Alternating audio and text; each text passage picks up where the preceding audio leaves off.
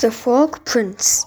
Once upon a time, there lived a very spoiled princess who never seemed content. She, she more had, she wanted, she needs, she needed, and she would not do what she was told. One day, she took her golden ball out into the woods. Although she had been told by her slave, Milani, that she must embroider some new handkerchiefs, she threw the golden boy high up into the sky once, twice, but the third time it slipped down from her hands, and with a great splash fell down in the deep well. The princess stamped foot and yelled, but they did not help. So she kicked the side of the well and was getting ready for another big yell when a very large um plopped out of the well. Oh, said the princess. A frog plopped out of the well. Oh, said the princess. A whole slimy frog. Go, go away at once. But the frog didn't move. Instead, he spoke. Why make so fuss about a talking frog? A talking frog. For a moment, the, pris- the princess was speechless, but she looked down her nose and she and said, "If you know, my most precious golden ball has fallen down as well, and I want it back this very moment." With a sudden leap, the frog disappeared down the well.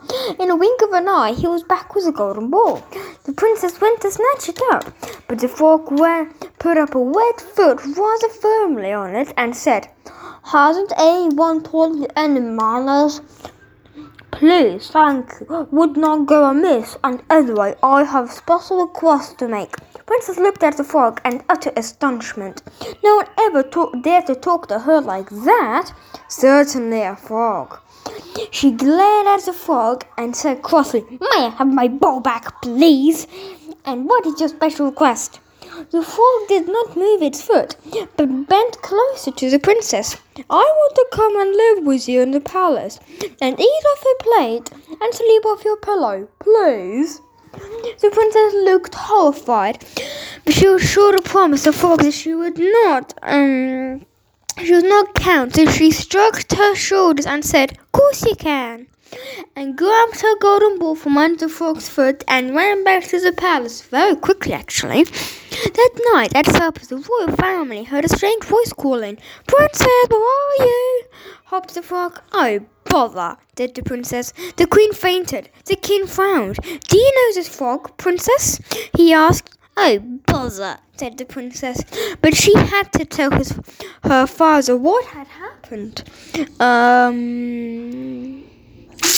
When she heard the, when he heard the story, he insisted the princess to keep her promise.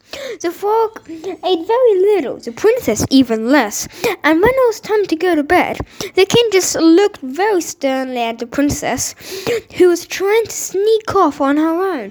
She bent down and picked up the frog by one leg, and she reached her great four poster bed. She plunked the frog down in the farthest corner. She did not sleep. She did not sleep a wink for the whole night.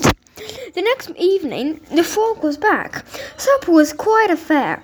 The queen stayed in her room. The king read a newspaper. The princess tried not to look at the frog. Bedtime came again, and once the frog um, and the princess slept on opposite ends of the bed. The third evening, the princess was terribly hungry, so she pretended the frog wasn't there and ate everything on her own. She was placed in front of her. When it came to bedtime, it was um she was so exhausted that she fell asleep as soon as her head touched her pillow.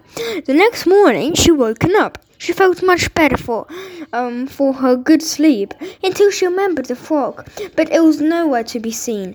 At the foot of the bed, however, there stood a very handsome young man in green velvet suit. Hello, princess. Do you know who? Do you know that you snore? he said. The princess mouse fell, ready to yell at him. But the handsome young man continued, I don't suppose you recognize me. Thank goodness. But I was the frog who rescued you from the golden ball. You rescued your golden ball. I was bewitched by a fairy who said I, I was rude and spoiled. And the young man looked sideways at the princess whose mouth was um, hanging open. And the spell could only be broken by someone equally rude and spoiled, having to be nice to me. The princess closed her mouth. She was ashamed of herself and her behavior. The king was most impressed with the young man's good manners, and the queen liked the look of the fine green velvet suit he wore. Everyone liked the fact that the princess had be- that the princess had become um, very much nicer person. Before long, it seemed sensible for the princess and the prince um, to get married. They got married and they had lots of children um, who were not all spoiled, and everyone lived happily ever after. The golden ball and the green velvet suit were actually put away in a very dark cupboard. The end. Please subscribe to my channel if you like this story. Please check my other stories because there's going to be lots of more interesting adventures of me and you and our stories in the future. Thank you. Goodbye.